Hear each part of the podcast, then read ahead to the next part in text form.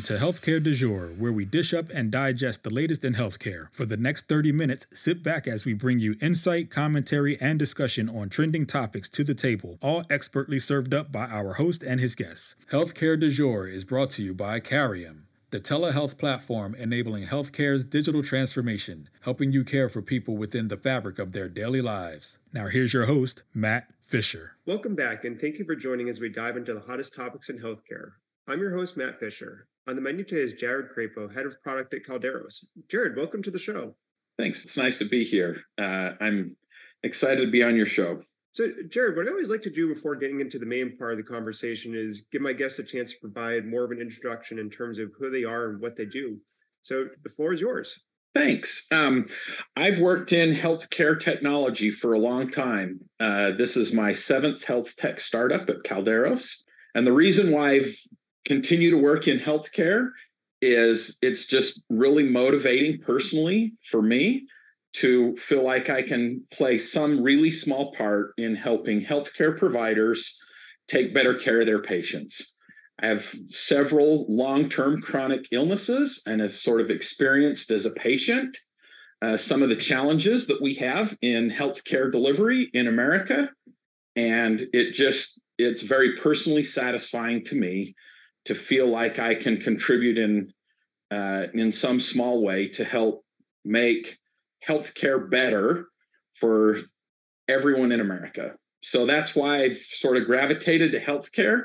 I've been at Kalderos for about 18 months now.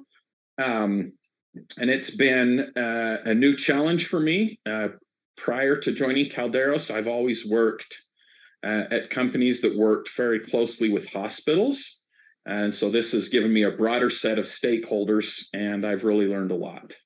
So you just said that you've been through seven different startups, you know, and you know have a personal connection to healthcare. But you know, so was that personal connection what drove you into healthcare in the first place, or kind of what what did actually bring you into the healthcare startup world the first time? So it was actually uh, not that glamorous. Uh, when I was looking for my first job in college, my dad knew someone who worked in health tech and helped me get a job. And I kind of liked it. And so I've stayed there. So it was one of those kind of accidentally fell into something that I grew to love. Yeah, no, I think uh, kind of those happy accidents are sometimes the best ways to get into something because it's you know not too dissimilar from how I ended up getting into healthcare as well. So, kind of thinking about um, your current position, as you said, you've been at Kalderos for about 18 months and you came from more of a hospital focused space. So, what is your focus now? Kind of what are the topics that you're uh, directing your attention to? Yeah, so Kalderos is a company, we're a data analytics company, and we're focused on drug discounts. And um, when I joined the company, uh, I came to appreciate that this is one of the larger programs or parts of healthcare that very few people are aware of. Um, it turns out that there's um, $223 billion a year of drug discounts in America. And there's a whole bunch of people that don't even know that this thing exists. Um, I certainly uh, did not appreciate the magnitude of uh, this part of the healthcare ecosystem and the benefits that it brings to providers and to patients and why it exists and how large it is. And so that's where Kalderos is focused. We have products and solutions for the stakeholders that are involved in drug discount programs in America. So, when you're talking about drug discount programs, can you help just define that a little bit? Because, as you said, it definitely is an area that kind of flies under the radar for the general public and probably even largely under the radar for a lot of folks even within healthcare. Yeah. So uh, let me give an example um, that i think everyone could relate to. You go to your doctor you receive a prescription for a medication uh, these days that almost always gets electronically transmitted to your selected pharmacy. You go there later that day or the next day and you pick up your prescription and they tell you what your copay is going to be and you pay your copay and you walk out of the um, pharmacy with your medications and that process the payments the insurance claim process and so on for that part of the dispensing a prescription is very electronic very automated highly functional and automated system. It works pretty well. It turns out after you have gone home, there's another pretty complex set of financial transactions that take the form of rebates, adjustments, discounts that happen after the dispense of the medication has already occurred. And these discounts and rebates are programs, some of them are programs created by Congress, some of them are privately negotiated agreements between drug manufacturers and pharmacy benefits managers and payers. But there's another world of financial transactions that take place between these stakeholders after you have left the parking lot with the medication in your hand. And so collectively, these are known as drug discounts. Uh, let me give you a couple of more specific examples of the largest of these programs or the most well known of these programs, uh, just so you have um, maybe a, a, a good anchoring frame of reference for the rest of our discussion. One of the largest of these programs is called the 340B program, and it's called that unimaginatively, named after the section of the United States Code in which it's found. Kind of like our 401k plans, our retirement plans, also named after the section of the United States Code. Same thing for 340B. So, this program was created by Congress as a mechanism to provide financial resources to safety net healthcare providers and the vulnerable communities that they serve. So, in the 340B program, if you are one of these safety net providers, for example, say you're a small rural hospital who covers a large geography of patients, not a lot of patients, but a large geography, or say you're a community health center, or say you're an urban safety net hospital, you qualify under the 340B program to purchase drugs, pharmaceutical products at a substantial discount, which you can then bill insurance for, just like you would for anything else when you dispense those medications to your patients.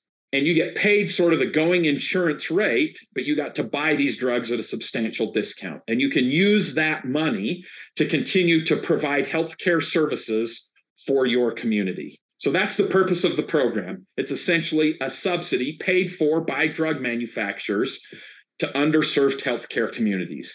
That's a great objective, right? We want to provide better healthcare for underserved healthcare communities. This is a mechanism to increase funding for that. And so that's how the program works. So I'm guessing there's a big but that comes along with that though, because it you know it sounds like, as you said, the goal and the basic mechanisms hit a, a great need, especially as you said, it's support, supporting safety net providers and addressing vulnerable populations. However, as I said, I suspect that there is a follow on to that where maybe it's not quite operating that way. You're exactly right. So it turns out the 340B program is one of 14 government drug discount programs, in addition to the many privately negotiated agreements between commercial payers and health uh, and drug manufacturers. And uh, it turns out that the relationships between these programs, and in some cases, the lack of clarity from the government regulations that govern these programs, create a lot of challenges. Um, particularly, uh, there are so many different kinds of discounts that a drug manufacturer may uh, be obligated to offer that the rules stipulate in many cases that the manufacturer only has to offer a discount under one of these programs. Well, sometimes there's no way to know at the moment a prescription is di- dispensed or the moment that a drug is purchased by from the wholesaler which or whether these discounts should apply and so you get this complex web of discount programs and we have to figure out for every single prescription dispense which program should apply. And that can get complicated because not all the parties have the same access to data. And in some cases, the rules are vague and there's disagreement about what's allowed or permitted under the programs. And so that can be challenging for all the stakeholders to navigate through. And Kalderos helps those stakeholders. We gather uh, uh, we and compile a data set so that we can all have alignment that's anchored in the data about how these discounts should be paid. And since as you're saying it, it can be challenging, it sounds like it's a fair extension to say that the different programs are going to have different discounts. So ostensibly, maybe the drug manufacturer is going to want to figure out which program would have the smallest discount, so it's providing the smallest subsidy. Correct. And in some cases, they have the opportunity to do that. In some cases, the gov- the regulations that govern the federal programs specify which di- the sort of the which discounts should apply first and second. So sometimes the manufacturer has some latitude, sometimes they don't. Sometimes the government regulations for the programs indicate which discount should apply. The the tricky part is that many of these programs require the discount to be given up front and then resolved after the fact, which also makes it more challenging. Because when and when we're talking about discounts, you know, eh, what's the size of that discount typically? Or kind of what's the range that it could be? You know, are we talking five percent, fifty percent? You kind of just you maybe help to ballpark what the actual impact looks like. Yeah. So it depends on the drug. So there's a, a, fair amount of variation in the program. But under the 340B program that we mentioned before, the discounts range from, you know, like 20 to 50%.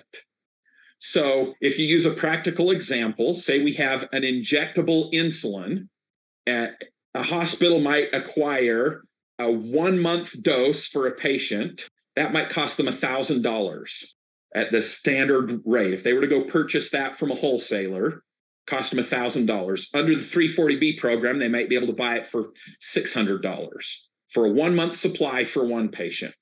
So it can be substantial, especially when you get to chemotherapy drugs, like drugs that are expensive. It can be really meaningful from a financial perspective. Yeah, and then I think, as you were saying, because they're able to purchase it at the discount but be reimbursed at the full rate, that the differential that they realize is then supposed to be reinvested into the broader delivery of services. Is that an accurate summary? That's exactly right. So the insider term for that difference between what you purchased it for and what you get to reimbursed for it, we call the spread. And yeah, the, under the 340B program, these healthcare providers think an urban safety net hospital.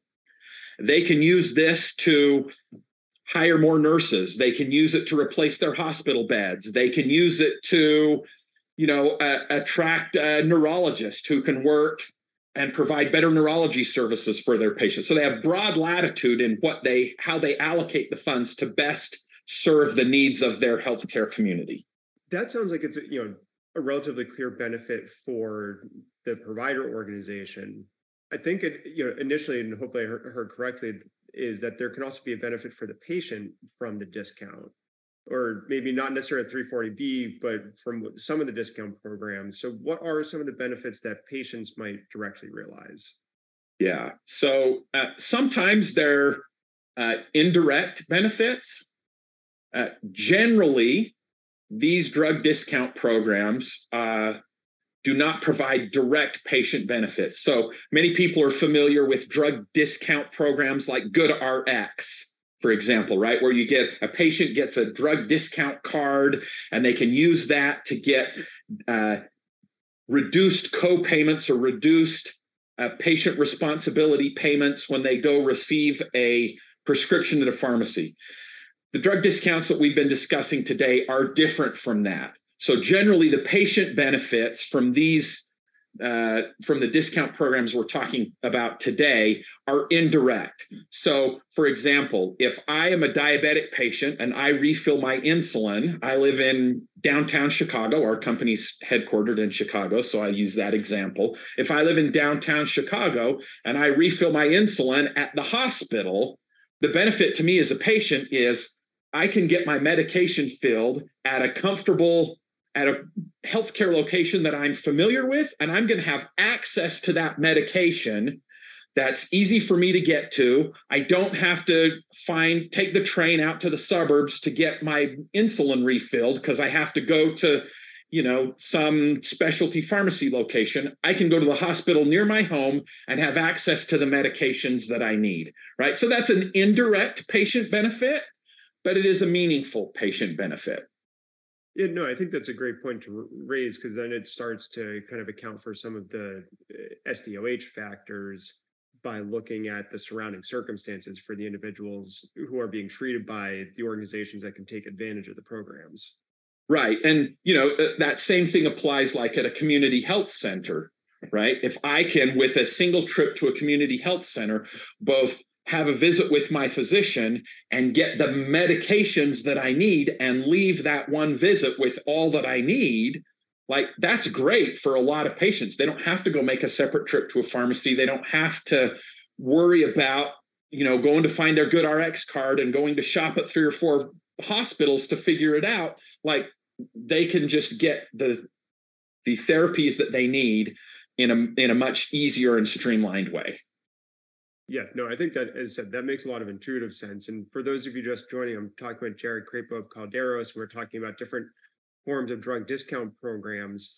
So, Jared, we focus a lot on 340B and you know the benefits and you know a few of the challenges. I think is you're pointing out around you know determining which is the appropriate discount program to apply in a particular circumstance.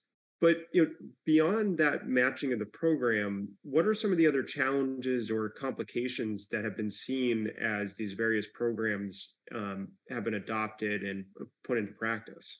Yeah, so uh, I would classify them into a into a couple of categories. One of the categories is um, particularly for the government programs. In a lot of cases, they're the the guidelines from the Department of Health and Human Services are, are unclear. And because you have so many stakeholders involved, there's, you know, a bit of jockeying about what is the intent, what's actually allowed under the guidelines and what isn't. And, you know, in some cases, these have escalated into legal actions and court cases to try and drive clarity about what's allowed and what's not allowed in the program. So so that's one category of issues and you know, I'm not a legal or health policy expert. We pay close attention to the developments there, but we're not primarily advocating for what we think the right policy is. Our company is more focused on once we understand how the programs can work or are intended to work, how can we streamline the operations of those programs and make them efficient for the stakeholders to operate. And there's lots of opportunity, there's a lot of work to be done there. Um, for example, um, in in some of these programs, another example of one of these programs is called the Medicaid Drug Rebate Program. And the purpose of that program is to provide a funding source for state Medicaid programs. Right? So, state Medicaid agencies can request rebates from drug manufacturers for the drug products that they have dispensed and paid for for Medicaid patients, right? So all Medicaid patients can benefit under this program because now their state Medicaid agency has additional financial resources available. They can cover more patients and so on, right? Well, in the in the Medicaid drug rebate program, um, it, it's not always clear whether that discount should or should not apply and what the relationship is to the 340B program, right? And the only way to reconcile that accurately is to combine data from multiple sources so that we know for a particular dispense which of these things should apply. And sometimes we need to go ask the patient's physician or we need to go ask the healthcare provider to provide additional information so that we know which discount should apply. And so Kalderos has built relationships with these healthcare providers so that they can provide us the additional information necessary so that we can determine which discount should apply. And we're trying to do that in a collaborative, streamlined, data informed way so that the state Medicaid agency and the drug manufacturer can see in the data that, yes, in fact, this is exactly how the discount should apply for this particular patient because we have all the supporting data and the material available. And without that, it turns into a big email, Excel, phone call, phone chase game, which is not super efficient. So we're trying to streamline that process so that we can um, in a data informed way, determine which discounts should apply. Yeah, and I think as you said, having competing spreadsheets and having to go back and forth by phone calls is, you know, other than the lack of efficiency, also just seems ripe for miscommunication or misinterpretation at some point. And it's error prone, right? Did I get the right version of the spreadsheet? Like it's just there's lots of opportunities for error. And so I think and maybe I missed it in there, but you know, within the challenges, you said that I think you had two general categories. And it sounded like one was clearly that the guidelines are not as precise as might be hoped for. What's the second area, or what's another area that you see as one of the, the prime ch- areas of challenge? I would summarize it as this data transparency. And like sometimes uh, today, there's information asymmetry between the various stakeholders right? So drug manufacturers today don't often have visibility actually into which patients have been dispensed their drugs. And yet they're asked to pay a rebate for Medicaid patients. Well, I don't know if the Medicaid patient got their drug or if they didn't, or if they had commercial insurance, right? And so by reducing information asymmetry, that streamlines the process, right? So generally in that category is let's get a common understanding of the data because then it becomes apparent to all stakeholders of what should happen here. So, reducing information asymmetry or building a common understanding makes it a lot easier to address these challenges. Yeah, and it seems like that's probably reflective of challenges more broadly within the healthcare industry of different parties holding different sets of information or even potentially holding the same information just not in the same format so it's not clear that they're actually talking the same language. Yeah for for people who've worked uh, who are familiar with the healthcare industry in america this is a very common theme right that is pervasive across many aspects of our healthcare delivery system. So kind of given some of these you know, challenges with the programs but also the underlying kind of goal of the programs which seems positive you know what are what are the views of the programs and how are you know what's kind of the future for the programs? Yeah this is a great question. Um, i think it's good news and bad news right? Some of the bad news we don't have um, the precision in the guidelines that we wish we had. That's challenging.